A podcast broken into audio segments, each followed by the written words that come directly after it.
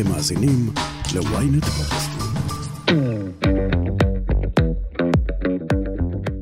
מהניסיון שלי, ל-99% מהזוגות או בני האדם אין באמת בעיה במיניות.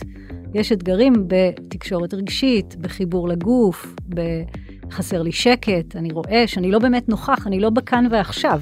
מיינדפולנס בסופו של דבר רוצה ללמד אותנו באמת להיות כאן. אז אם עכשיו נגיד היד שלו על היד שלי, שאני באמת ירגיש אותה. ככה אני אוכל גם להגיד, רגע, זה חזק לי מדי, חלש לי מדי, יותר למעלה, ש- שאני אוכל להיות שם, אבל אם אני לא באמת בכאן ועכשיו, אז אני חווה את היד שלו על היד שלי, אבל בין היד שלו ליד שלי יש את כל הרעש. דורית בר היא מורה לתקשורת אינטימית ומינית מודעת. היום בסקס אפיל היא הולכת לספר לכם על הקשר בין סקס למיינדפולנס.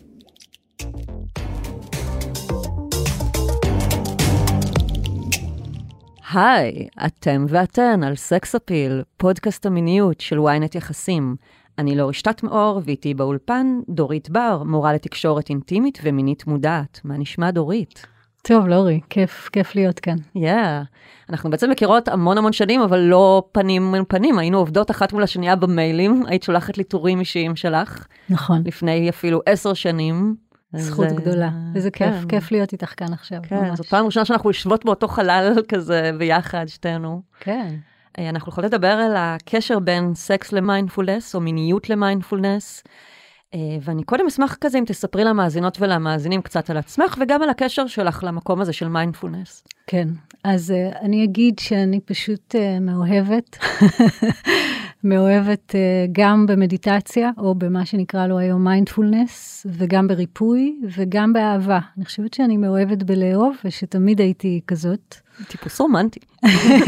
טיפוס רומנטי וגם טיפוס אה, רוחני, כלומר אני אוהבת לא רק את האהבה שבין אנשים, אלא גם את האהבה כערך, כערך של חיים, לאהוב את הרגע הזה, לאהוב את הפרפר, לאהוב אפילו את הפקק שנסעתי בו בדרך לכאן. אה, לחבק את הפקק. לחבק, לחבק, לחבק אותי וגם בתוכו. את הצפירות והאנשים את הצפירות, את המתח בגוף, את הכל, ולנשום בתוך זה, זאת אומרת לאהוב את הזכות לאהוב בכלל. ואני מוצאת שיש קשר בין uh, שקט, שמיינדפולנס ומדיטציה מחברים אותנו לשם, אם אנחנו מתרגלים לעומק ונכון, לבין היכולת לאהוב, ובסופו של דבר זה גם החיבור שיכול להיות עם מיניות ומערכות יחסים. כשאני מתייחסת למסע שלי ומה שהביא אותי למקום שאני עכשיו יושבת כאן איתך, בעצם 20 שנה מטפלת באנשים, לא? כן, כ-20 שנה בהחלט. חוקרת ולומדת ריפוי מאז שאני ילדה, כבר בגיל 14 קראתי ספר פסיכולוגיה ראשון. זוכרת מה הוא היה? זה היה ספר, כן, זה היה ספר של ורדה רזיאל ז'קונט. אה, מצחיק. על סיפורים מהקליניקה, אני לא זוכרת את השם שלו, מצאתי אותו בטח לגמרי. סיפורים מהקליניקה או משהו כזה. כן, ספר פשוט מאוד, משהו כמו 100-150 עמודים, פשוט סיפורים, סיפורים, סיפורים. ילדה בת 14, זה הפעים אותי. לא ידעתי מי זאת ורדה, היא רק הייתה האישה הראשונה שמדברת על נפש, זה מאוד מאוד ריגש אותי, זאת הייתה נקודת מפנה מאוד uh, גדולה בדרך שלי, שבעצם הדהדה את מה שהרגשתי בתוכי, אני רוצה לעזור לאנשים להקשיב לעצמם, להתפתח בתוך מערכות יחסים, ובאופן טבעי אני גם רוצה לעזור לעצמי. זאת אומרת, תמיד המסע האישי שלי, מסע הריפוי האישי שלי, ההתפתחות שלי, הלך בד בבד עם ההתפתחות המקצועית. אני אפילו יכולה להגיד שהדבר שיותר חשוב לי זה ההתפתחות שלי. וכתוצאה מזה נוצרה קליניקה והרצאות וסדנאות וכל הדרך אני חושבת שבכלל הזאת. כל מי שכמעט הולך ללמוד את המקצועות הטיפוליים, ובטח פסיכולוגיה, הוא רוצה קודם כל לטפל בעצמו, להבין את עצמו יותר. ממש, כן. אני חושבת שזאת גם, זה גם מה שהופך אנשים למקצועיים ולבעלי יושרה מקצועית. אני לא באה כדי לעשות כסף או כדי שיקראו לי כך וכך, אלא אני באמת רוצה לגדול בתוכי, ואיזו זכות שהגעתי לנקודה שיש מספיק שקט פנימי ויכולת הכלה ואהבה עצמית ואהבה לאחרים, שאני יכולה לחלוק את זה ואפילו ללוות אה, אנשים, זוגות, יחידים במערכות יחסים. זה, ה... זה מה שתמיד חלמתי לעשות. גדלתי בבית ש... שבו ראיתי כל מה שהוא לא אהבה במערכות mm. יחסים, כלומר, כן הייתה אהבה אליי, אלינו, הילדים, אבל בין ההורים הייתה הרבה, היה הרבה קושי ואלימות פיזית וואו. ורגשית, כן, לא פשוט בכלל, וזאת הייתה בשבילי דוגמה למה אני לא רוצה. ולשמחתי זכיתי גם אז כבר בתור ילדה, נגיד לבקר בבתים של חברות, ופתאום לראות, נגיד ארוחת צהריים שקטה, שכולם צוחקים. לקבל מודלים אחרים ולהבין שזה לא המודל הנורמטיבי בעצם? ידעתי שזה לא המודל הנורמטיבי כבר בתחושת בטן, אבל לא ידעתי איך זה נראה כשזה טוב, ואז, ואז ראיתי, ואז ראיתי שיש שקט, וראיתי שיש צחוק, וראיתי שיש ויתור, ו, וויתור במובן הפשוט של המילה, של אה, הכל בסדר, גם אם האוכל לא בדיוק כמו שרציתי שהוא יהיה, כאילו. אה. הכי חשוב זה שנהיה ביחד.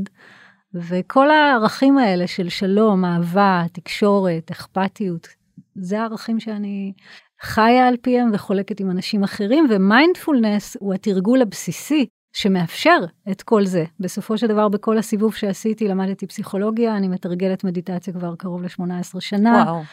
עובדת עם טכניקות שקשורות לגוף, תרפיה ממוקדת גוף, בעיקר בשבע השנים האחרונות, ואני יכולה להגיד שהמדיטציה היא הבסיס, לא הפסיכולוגיה ואפילו לא הגוף, למרות שזה שלוש רגליים של אותו שולחן באותו גובה, אבל המדיטציה היא זאת שמלמדת אותי, את מי שמתרגל, אה, שיש להיות מודע, להיות מודעת לכל המרחבים שקיימים בתוכי, לתחושות שלי, לרגשות שלי, למחשבות שלי, לאנרגיה שבתוכי, להיות עם זה, להפנות את תשומת הלב לעצם היכולת לשים לב, שזה בעצם מיינדפולנס, עצם היכולת לשים לב. זאת הפרשנות? זאת, זה הפירוש של... זה הפירוש כמו שאני מבינה אותו. בוא נאמר, אני יכולה להגיד לך שכשהתכוננתי לפודקאסט היום, אמרתי, טוב, אני צריכה להיות בעניינים, אז אה, אני אקשיב למלא שיחות TED על מיינדפולנס, ממ.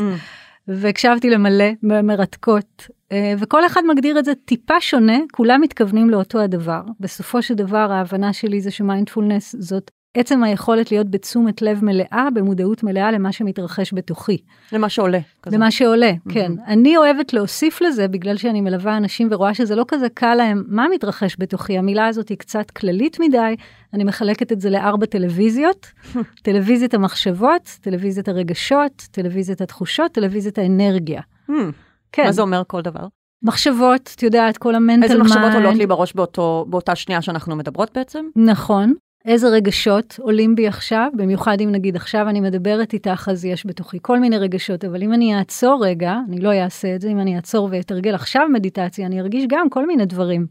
אז יש רגשות ויש תחושות פיזיות, אוקיי? למשל גירוד, או אי, או אי שקט מסוים. בהחלט, או למשל מה שנקרא אזורי המגע, האזור שבו הישבן שלי עכשיו נוגע בכיסא, אוקיי? או האוזניות שמונחות על האוזניים שלי, ויש גם רובד תחושתי יותר עמוק. נגיד אני מרגישה עכשיו קצת את הבטן שלי, כי אכלתי קודם, Mm. לדוגמה, אוקיי? Mhm. זאת אומרת, יש תחושות יותר עמוקות.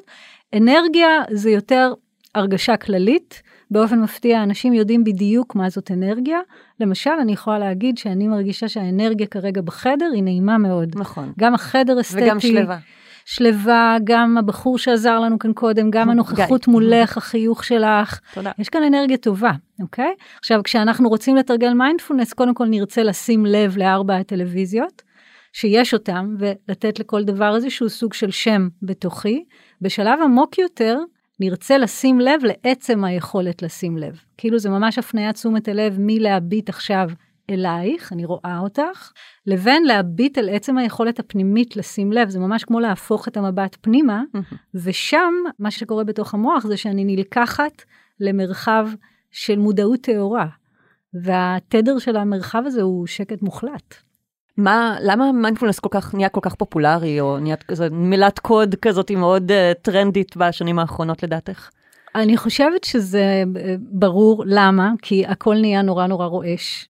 כמות הנוטיפיקציות שאנחנו מקבלות, מקבלים ברגע אחד בטלפון, כמות המיילים, כמות הדברים שמבקשים את תשומת הלב שלנו, וואטסאפים, אה, הודעות, טלפונים, ובתוך כמות הרעש הזאת, אה, אנחנו נדרשים עדיין ללמוד להיות ממוקדים בעבודה שלנו, בלגדל את הילדים שלנו, ב- ב- בלטפח את הגוף שלנו, בלאהוב את בן בת הזוג שלנו.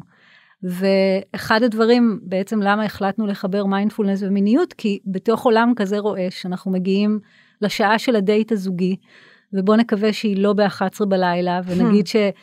אה, יש בייביסיטר לילדים ויש לנו דייט בשמונה, שזה עוד שעה סבירה, כן. כן. ואנחנו מתקלחים לפני כן ואוכלים משהו קטן ואנחנו נינוחים לכאורה, הילדים שמורים ומוגנים במקום אחר, אבל יש רעש בתוך המוח, הרעש של הדברים שהספקתי לעשות היום ושלא הספקתי לעשות היום, המריבה מהבוקר שלא סיימנו לריב אותה, ההר כביסה שמחכה לי בחדר השני. וכולי וכולי וכולי, אז אני חושבת ש... הילד שחולה ולא נעים לו במיטה ואני חושבת עליו או משהו כזה. כן, ו- וזה עוד הרמה השטחית של הרגשות והמחשבות, יכולים להיות דברים עמוקים יותר, כמו למשל, וואו, מלא זמן לא שכבנו, פעם קודמת ששכבנו לא עמד לי, mm-hmm. איזה לחץ, mm-hmm. אוקיי? Mm-hmm. או דברים אחרים כמו, אני שמחה להיות כאן עם האהוב שלי או עם האהובה שלי, אבל אני אף פעם לא גומרת. Mm-hmm. אוף, גם היום אני לא אגמור. Mm-hmm. זאת אומרת ש... יש עומס שהוא גם עומס כללי, שיש אותו לכולנו, ויש גם עומס ספציפי שהוא קשור ספציפית לאדם וקשור ספציפית למרחב המיני. אני יכולה להגיד לך, כשראיתי שהיוטיוב מפוצץ בשיחות TED על מיינדפולנס, התרגשתי עד השמיים, כי כשאני התחלתי לתרגל מדיטציה, וזה היה לפני סביבות גיל 30, אני בת 47 היום, לא היה כל כך הרבה מידע. דיבור על זה. כן, כן זה כן. היה אולי יותר בעולם המזרח, אוקיי, יותר בהודו, יותר בתאילנד. זה היה נישה של חובבי באמת תרבות המזרח, ואולי מטיילים שהביאו את זה היו בסדנה בהודו וכזה, אבל נכון. זה היה נכון. כזה ש... קטע של שנטי, מה שנקרא. נכון, אז uh, אני יכולה להגיד שלא הגעתי לזה מתוך השנטי, הגעתי לזה ממש מתוך רצון להתפתח uh, רגשית ורוחנית. אני זוכרת את, ה- את הרגע הראשון שתרגלתי מדיטציה עם uh, קבוצה, ככה פגשתי את עולם המדיטציה, ישבנו כ-50 אנשים בסטודיו רגיל, מורה מסביר מה זה מדיטציה, מה ההבדל בין מחשבות לבין ההוויה שלנו, ואני שומעת אותו, הוא נשמע מעניין, הקול שלו נעים, אני עוד לא חווה שום דבר, ואז הוא מלמד אותנו לתרגל, בואו תעצמו עיניים. ואני פוגשת את המרחב השקט שבתוכי, לוקח לו לא, כמובן יותר מעשר דקות, רבע שעה, ואני מתחילה לבכות. אה, ישר? מתחילה, מתחילה לבכות, כן. מתחילה לבכות ומתרגשת מהמפגש עם מקום שלא ידעתי שקיים בי. לימים, אני אגלה לך, שנזכרתי שבגיל 6 הייתה לי חוויה, בעצם החוויית מדיטציה הראשונה הספונטנית שלי, כן? כי לא, בבית שלי לא לימדו מדיטציה. הלכתי לבית ספר, אהבתי מאוד להסתכל לשמיים, אה, הלכתי לבד חמש דקות הליכה, כביש פשוט כזה. ובאותו יום קרה משהו שלא קרה באף אחד מהימים האחרים. ברגע אחד של מבט פשוט מאוד אל השמיים התכולים, התודעה שלי נפתחה וחוויתי כנראה לכמה שניות, לא יותר מזה, חוויית אחדות עם כל מה שקיים. אה, וואו. חוויתי שקט. איזה מגניב שאת זוכרת את זה. נזכרתי בזה 20 שנה מאוחר יותר, mm. כי לא, לא סיפרתי לאף אחד שזה קרה, הייתי בת 6, לא היו לי אפילו מילים, המילה אחדות לא הייתה לי בלקסיקון, התרחבות התודעה, לא היו לי מילים כאלה, אבל את החוויה אני זוכרת. היא, היא כן חוויה... נחקקה לך מרוב שהייתה עוצמתית היא בעצם. הייתה מאוד עוצמתית, היא הייתה מלאה באהבה, וכבר שם שמעתי קול בתוך הלב שלי שאומר לי, יום אחד את תלמדי את הדבר הזה, אנשים. בהלם. כן, וואו. ובגיל 26 אימא שלי נפטרה, היא נפגעה בתאונת דרכים ומתה. אני ממש מצטערת. תודה, זה בסדר, אני, אני שלמה עם אה, מותה ואוהבת אותה גם ברוחה. וביום מותה, ככה אחרי הלו... לפני הלוויה או אחרי הלוויה, אני כבר לא לגמרי זוכרת, אבל אני זוכרת שישבנו בערב בחוץ מול הירח, ככה כמה חברים, וקרה דבר דומה למה שקרה בגיל 6. אה. הפעם זה קרה עם הירח, גם עם השמיים, כנראה שיש לי קטע עם שמיים. הרוחב שלהם מזכיר לי כנראה את הרוחב שלי, וגם חוויתי את ההתרחבות ואת השקט הזה, וזה שוב עוד לפני שהיו לי מילים, מדיטציה לא תרגלתי עד אז אף פעם. אה, לא, לא הבנתי כלום, לא, לא, לא ידעתי שום דבר, הייתי סטודנטית לפסיכולוגיה לקראת סוף הלימודים של התואר. ולא היה לי מושג מה זה רוח, מה זה מדיטציה, שיש שקט בתוכי. אז כשפגשתי את זה בגיל 30, אני חושבת שזה היה כמו, הייתה לי כבר פרדיספוזיציה, הייתה לי כבר עמדה מוקדמת, שהשקט שבתוכי מרגש אותי, והשקט שבתוכי פותח לי את הלב. ואני חושבת שזאת הסיבה שלא הייתי צריכה יותר מ-15-20 דקות תרגול, ונפתח שם משהו. עכשיו, חשוב לי רק להגיד, למרות החוויות העוצמתיות שחוויתי, אני מתרגלת על בסיס קבוע. זה לא שקיבלתי את התרגול ונשארתי עם תודעה רחבה. לא נשארתי עם תודעה רחבה, זה היו חוויות ספציפיות. זה בגיל 26 זה עבר אחרי שהסתיימה השבעה, ובגיל 6 זה היה שבריר אה, שנייה. כן. אבל כשפגשתי את זה בגיל 30, החלטתי שאני רוצה לתרגל את זה עוד ועוד ועוד ועוד, ומאז ועד היום אני אני פשוט עושה את זה. כל יום את מתרגלת? אני כבר חיה את זה, אבל התשובה היא כן, אני כל יום מתרגלת, באיזושהי צורה. זה לא תמיד באותה צורה, זה לא תמיד בישיבה בעיניים עצומות. לפעמים זה בבהייה, לפעמים זה בהליכה בטבע, mm-hmm. לפעמים בכתיבה. עצם עבודת הריפוי שלי היא מדיטציה בעצם, כשאני יושבת עם אנשים, הם מדברים ואני במדיטציה. אה. כן בעיניים פקוחות, כי אני רוצה להיות איתם, כן. אבל אני לגמרי בתוכי. ומה זה עושה לך כשאת יושבת ככה מול אנשים? קודם כל אני רגועה.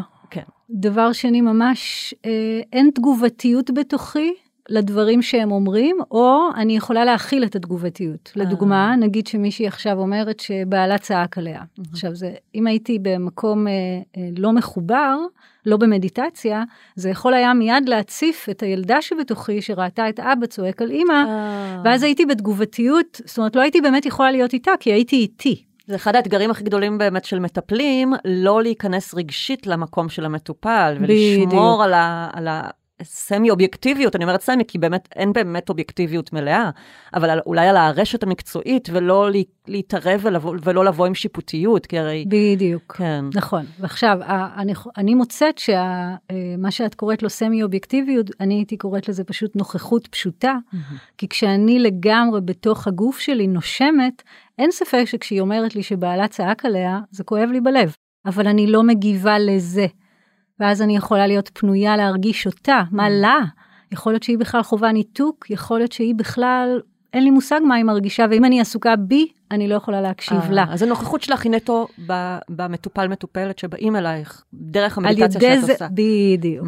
שזה נורא מעניין, כי, כן. כי בעצם אני אומרת שהקשבה מלאה לאדם שאיתי מתאפשרת כשאני בהקשבה מלאה לפנימיות שלי. זה קטע, מאוד. ממש. שזה כביכול כאילו אירון, סותר אפילו. כאילו סותר, אבל, אבל לא, כזה. כי אני כן. לא מקשיבה עכשיו, אני לא עכשיו מתעסקת במחשבות שלי, וואי, איזה רעיון עלה לי.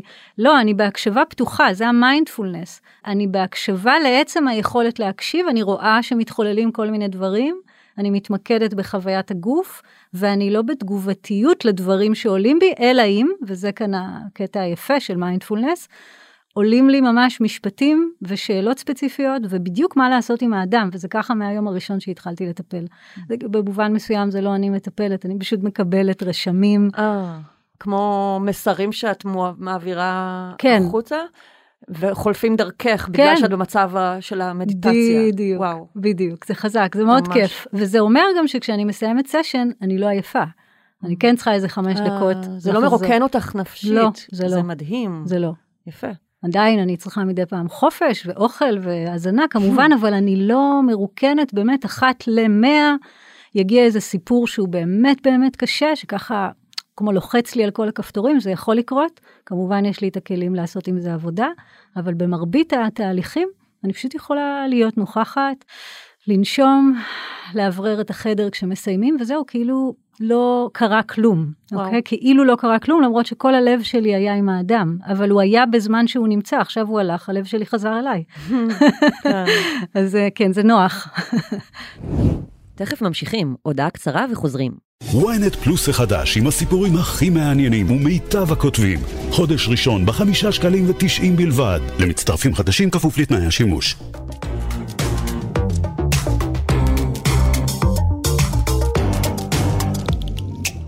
אם נחזור למקום של המיניות, אז uh, הזכרת טיפה קצת על, על קצה המזלג, אבל איזה עוד בעיות מיניות יכולות להיות, אנחנו יכולים לחוות בגלל שאנחנו לא מאפשרים לעצמנו את, ה, את המרווחים האלה, את הספייס הזה, את היכולת לבוא למיטה עם אה, נוכחות ול, ו, ולעצור את ההטרדות והסטרס שליווה אותנו בתחילת היום, נגיד. כן. אז קודם כל ירידה בתשוקה המינית. זאת אומרת, למרות שאולי קבענו דייט, אבל לא ממש בא לי, נגיד, וזה, וזה לא בגלל שלא בא לי עליו או עליה, אלא פשוט בגלל שאני עמוס או לחוץ. אז ירידה בתשוקה המינית, קונפליקטים בכלל, מאבקים כאלה רגשיים, אה, על מיניות או לא על מיניות, בעיות בתפקוד המיני, אני מדברת כמובן אחרי שזה נבדק אצל רופא ונראה שהכל בסדר, ועדיין לא עומד לי, אני לא גומרת, אני לא מתרטבת, אה, כאבים בנרתיק, בווגינה בזמן חדירה. אה, כן, כל, כל האתגרים בעצם בהכללה, כן, כל האתגרים שאחרי שנעשה אבחון על ידי רופא נמצאו שאין ממצאים שהם לא רפואיים. פיזיולוגיים, אלא רגשיים. בדיוק. המקור שלהם זה שלא עשינו את העיבוד הרגשי, כי אין לנו את השקט ואת הכלים לעשות אותו. זאת אומרת, אני רואה קשר בלתי נפרד בין מיינדפולנס, מדיטציה, ריפוי רגשי, מיניות אינטימית, אוקיי? עכשיו, אם אין בתוכי שקט, ואין לי כלים להתמודד עם הרגשות שלי, אז ברור שהמיניות שלי, שהיא מקום כל כך עדין וכל כך קרוב, תספוג את כל החרדה, את הלחץ, את הפחד, לפעמים את הכעס. גם תמיד אומרים שהכל מתנקז כזה למיניות. ממש, לגמרי. לגמרי, וזה בהחלט, אפשר להשתמש במיניות גם ככלי אבחון, מה קורה בתוך הזוגיות, אבל גם ככלי ריפוי. זאת אומרת, יש אנשים שיגידו, המיניות שלנו מצוינת, אבל מחוץ למיניות אנחנו רבים כמו שני ילדים. אוקיי, מעולה, עכשיו בואי נראה איך אנחנו יכולים להשתמש במה שקורה בתוך המיניות כדי לעזור לכם מחוצה לה, אבל אצל רוב הזוגות זה הפוך. כן. אצל רוב הזוגות המיניות היא ממש שיקוף. שהם חברים נורא טובים, אבל המיניות פשוט כבר כן. לא, היא שחוקה, או משעממת, או נטולת כן. ניצוץ. ומהניסיון שלי זה לא, זה לא אף אחד באמת מהדברים האלה, זה פשוט רגשות שלא עברו עיבוד, mm. המון רעש. הדרך הכי קלה לבדוק את זה, זה פשוט בפעם הבאה שאתם נכנסים לחדר המיטות, אפילו שאתם לא בטוחים שתרצו סקס, אבל כן עשיתם לעצמכם דייט חדר שינה, תדאגו שהחדר נעים, שיש אה, חלון פתוח, כוס מים, אחרי מקלחת, לשבת רגע, ולשבת פשוט על כיסא או על, או על המיטה לחמש דקות בעיניים עצומות, ולהקשיב פנימה לארבע הטלוויזיות, ותראו מה קורה שם. לנשום, להתרכז בנשימה בעצם, להתרכז בנשימה זה דרך נהדרת כי היא משמשת כעוגן, ולראות מה עולה לנו, אוקיי? ורק חמש דקות, נגיד חמש דקות בתור התחלה, ואז לפקוח עיניים ורק לשתף אחד את השני בצורה חשופה, זה, זה דורש כמובן אה, אה, אומץ, כן? ולהגיד את כל הדברים שעלו לנו. ואינטימיות ופתיחות אה, תקשורתית בין בני הזוג. נכון, נכון. עכשיו, אבל זה תרגיל שאת מייעצת לזוגות שבאים אלייך. ו... אני מייעצת לזוגות שרוצים, כן, שוב, אני לכל זוג נותנת את התרגיל שמותאם לו. כרגע אני ככה זורקת כל מיני תרגילים כדי לתת ושכל זוג יתפוס את מה שמרגיש לו נכון. לא חייבים לספר את כל מה שהיה שם, אבל מספיק שרק אני אתבונן רגע ואני אגיד לו, אתה יודע מה, עכשיו עצמתי עיניים, הבטתי פנימה, ואני רואה שאני פשוט רועשת, אני חושבת על אלף דברים. ואז על מה אתה חשבת? כן, גם אני ממש רועש. אוקיי, בוא נעשה את זה עוד הפעם, אבל הפעם אולי בוא נעשה את זה בשכיבה אחד ליד השני. דוגמה, אוקיי?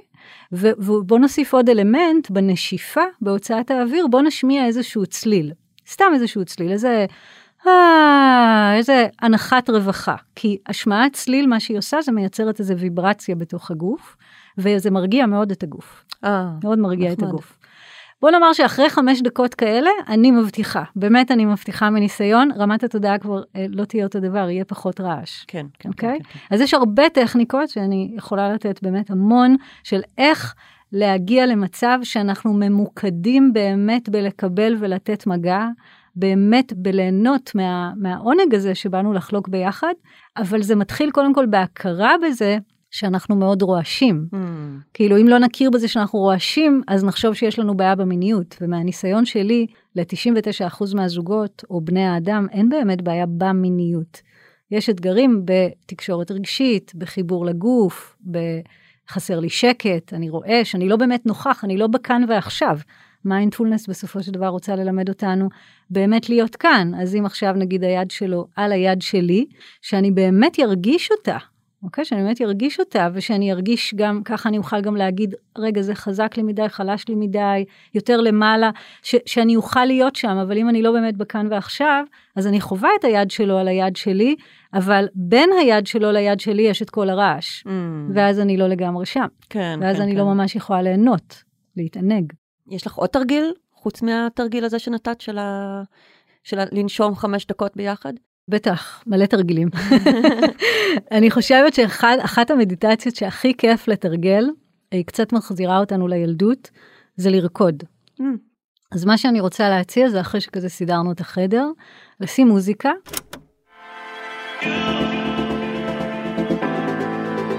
אפשר שכל פעם מישהו אחר בוחר את המוזיקה. בהתחלה אני ממליצה דווקא ללכת על מוזיקה קצבית, כזאת שקצת מזכירה אירובי כזה, אבל הקטע הוא פשוט... אה, לא ריקוד אירוטי. לא, לא, לא, לא.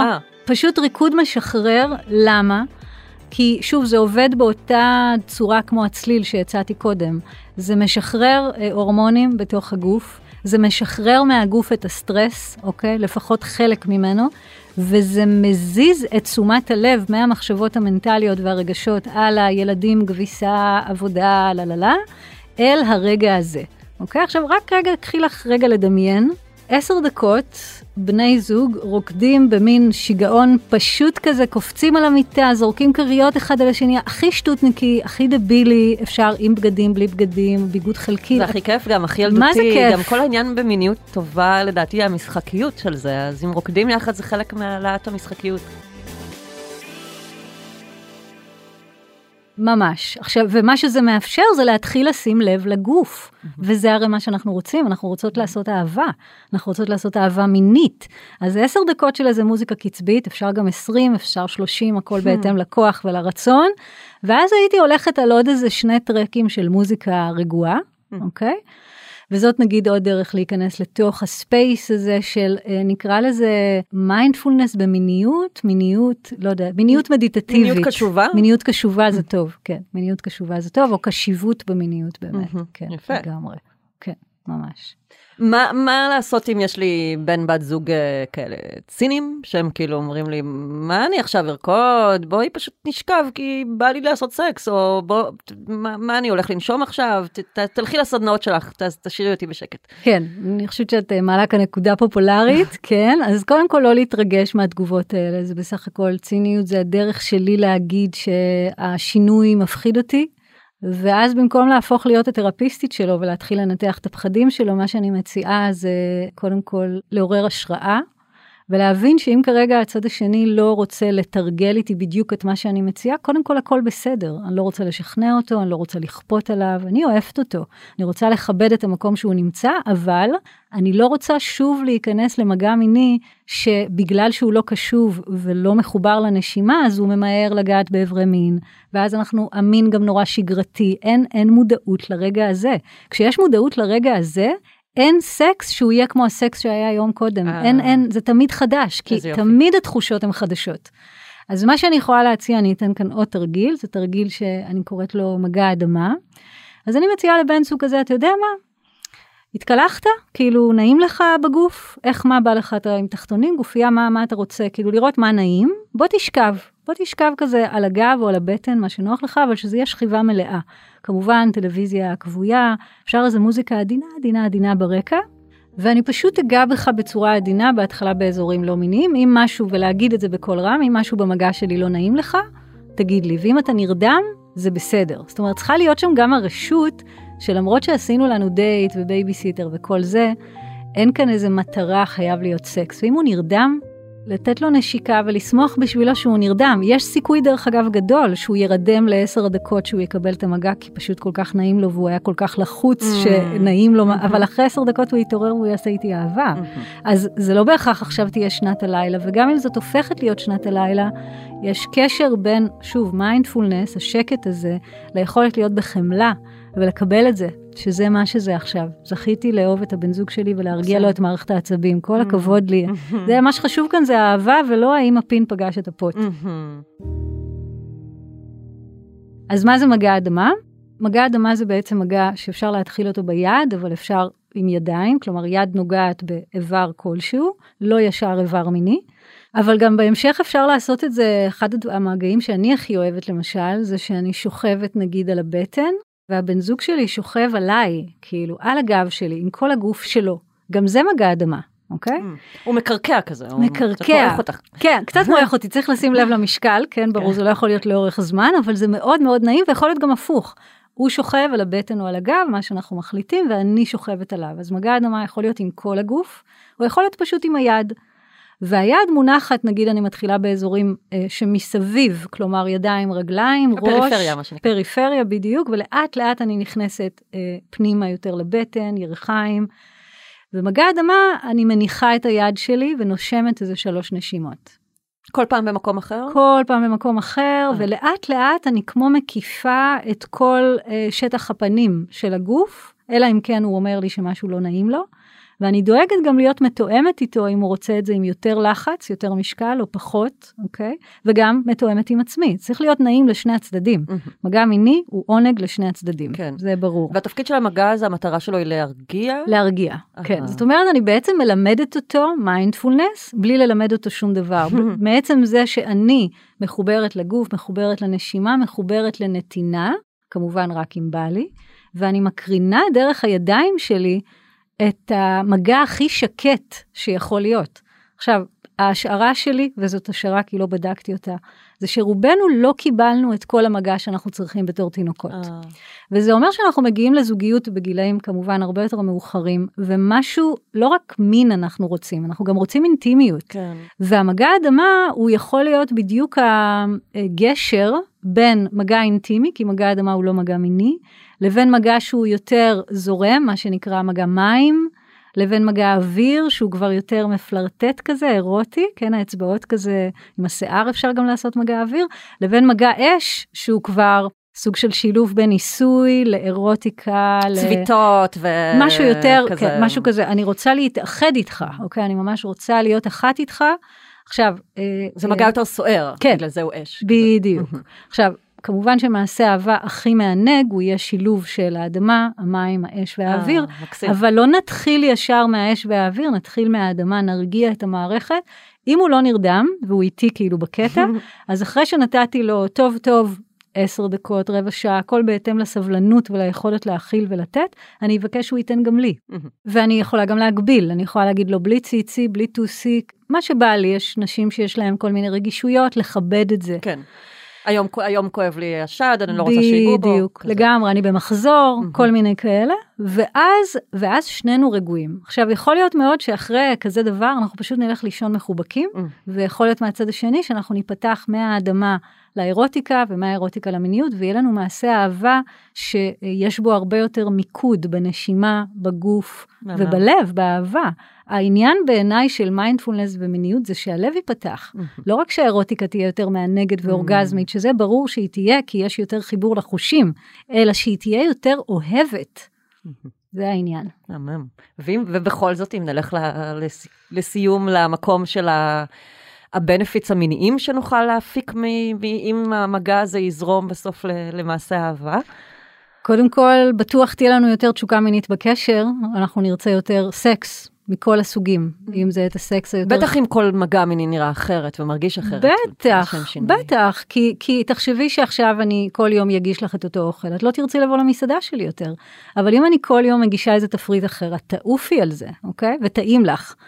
אז קודם כל עלייה בתשוקה המינית. דבר שני, אה, ביי ביי לבעיות בתפקוד המיני. Mm. כי... אבל אם... זה לא קסם, זה בטח לא. זה לוקח זמן וכאלה. לגמרי לא קסם, כן. את פשוט אמרת, מה ה benefit? אז אני לא, נותנת כן, את כן, כל כן, ה... כמובן. אנחנו נגיד רגע משהו, נעשה את הגשר בין זה לבין זה, נגיד את ה benefit, הבעיות בתפקוד המיני יכולות להיעלם, אני באמת משתמשת במודע במילה להיעלם, לא בבת אחת. אתגרים רגשיים יכולים למצוא את מקומם, כי יש יותר הקשבה, יש יותר יכולת שיח, כשאני, כל אחד מקבל יותר אחריות על להתחבר לעצמו, להקשיב לרגשות שלו, להקשיב לגוף, להיות נוכח, ולא משליך את כל מה שהוא מרגיש עליי, אוקיי? גם בטח זה, זה יכול לפוגג כעסים, בטח. שזוגות הם אה, סוחבים אחד עם השני. חד משמעית, mm. חד משמעית. אז אה, כל מה שאמרנו שנפגע כתוצאה מהסטרס והלחץ בעצם יכול להיפתר. וכן, בטח שכדי למצוא את הגשר הזה שבין סטרס ולחץ שמשפיע על המיניות, לעומת אה, שקט, שלווה ורגיעה שגם משפיעים על המיניות, יש צורך בתרגול. והתרגול מתחיל קודם כל אחד בהכרה, יש לנו רעש בראש כשאנחנו באים לעשות אהבה, בא לנו שלא יהיה לנו, או לפחות שיהיה פחות. שתיים, אנחנו רוצים להמציא לעצמנו את התרגולים שמתאימים לנו, אז הנה ניקח השראה מדורית, מלורי, ממה שהם אומרים, אולי נקרא כמה ספרים, אולי נקשיב לכמה פודקאסטים. באמת יש היום אה, שפע של ידע, ובא לנו לנסות לשחק, את הזכרת את המילה משחקיות, ולבדוק מה מרגיע אותנו. ולבדוק מה התוצאה, אוקיי? בואו לא נאמין למה שדורית אומרת, בואו נבדוק את זה. באמת אני אומרת, תבדקו. אני פשוט אומרת כי בדקתי. והתרגול הזה הוא הופך להיות לא איזה משהו אה, בודד ומסכן שעושים אי שם, למרות שזה לא מסכן בכלל, לצאת לריטריט זה כיף. אבל אני אומרת, זה תרגול שיכול להיות גם כיפי, כי הוא קורה ביחד, הוא קורה באווירה של שנינו רוצים להשקיע במיניות שלנו, והתוצאות הן כן מיידיות. אני לא אומרת שכל הבעיות נפתרות בבת אחת. למה הן לא נפתרות בבת אחת? כי אם אנחנו את כל החיים שלנו, את כל ה-24 שעות של יממה, רוב שעות היממה שלי אני עוברת בסטרס, בלחץ, צועקת, אגרסיבית, תוקפנית, מתגוננת, לא נושמת. אז ברור ש, זה לא יהיה קסם, שפתאום במיניות הכל יהיה סבבה. הרעיון הוא לקחת את מה שאנחנו מדברות עליו כאן, ולהתחיל לשאול שאלות יותר רחבות. רגע, אם מיינדפולנס יכול לעשות כזה טוב למיניות, אולי מיינדפולנס יכול לעשות טוב בכלל לחיים? Mm. ואז אולי כדאי לי אפילו להצטרף לאיזה קבוצה ולתרגל, אונליין, יש היום גם כזה אופליין. עשרות אפליקציות של... מיליון. כאילו באמת זה לא הכל כסף, זה רק להחליט שבא לי לפגוש את מרחב השקט שבתוכי מגיע לנו, וזה ממש אני מרגישה שזה הקונטרסט למה שקורה היום בחיים, כי החיים נהיים יותר ויותר רועשים, ובלי השקט, מציפים. כן. מציפים, אז בלי השקט שבתוכי החיים נהיים יותר ויותר קשים, ועם השקט שבתוכי החיים נהיים נעימים. מה לגבי אוננות? נראה לי שגם גם שווה לשלב את זה עם מיינדפולנס. חד משמעית, לגמרי. גם אם אה, נגיד אה, מי שמקשיב רוצה אה, לעשות, אני קוראת לזה לעשות אהבה עם עצמי. למה אני קוראת לזה לעשות אהבה עם עצמי? בדיוק בגלל שאני לא רוצה שזאת תהיה רק אוננות ממוקדת איבר מין וממוקדת אורגזמה, אלא שזה יהיה יותר מקום של קודם כל אני יושבת לאיזה חמש דקות ונושמת, או רוקדת, כמו שהזכרתי קודם, או מציירת, או כותבת, עושה איזשהו תרגול שמאפשר לי את החיבור הזה פנימה. ואז אני מתחילה במגע אדמה עם עצמי, אוקיי? אני לא ממהרת ישר לגעת באיברי המין שלי, אני אה, מתענגת בעודי מודעת למה שנעים לי, ואני גם בודקת איזה מגע בא לי היום. Mm. בא לי יותר מגע מרפרף, בא לי שזה יהיה במקלחת עם מים, בא לי שמן, כמובן רצוי שמן טבעי. מה עכשיו מעורר אותי, וכשאני מגיעה לאיברי המין שלי, א', אני כבר דלוקה ממש. אז רמת העונג והאורגזמיות תהיה גבוהה יותר. ודבר שני, אני גם הרבה יותר רגועה. ואז זה הופך להיות שוב החיבור הזה שבין אינטימיות, אירוטיקה ומיניות. ואז גם בטח האורגזמה הרבה יותר חזקה. חד משמעית, בטח. דורית בר, את מהממת. וואו, היה לי העונג. תודה, לורי. השאלות שלך כיפיות וממש נעים לשבת איתך כאן. תודה רבה. תודה.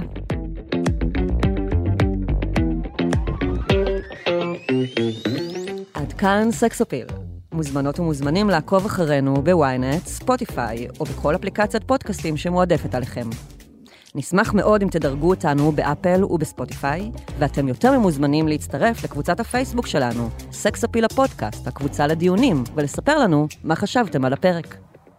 עורך הפודקאסטים הוא רון טוביה, על הסאונד גיא סלם. אני לא רשתת מאור, נשתמע בפעם הבאה.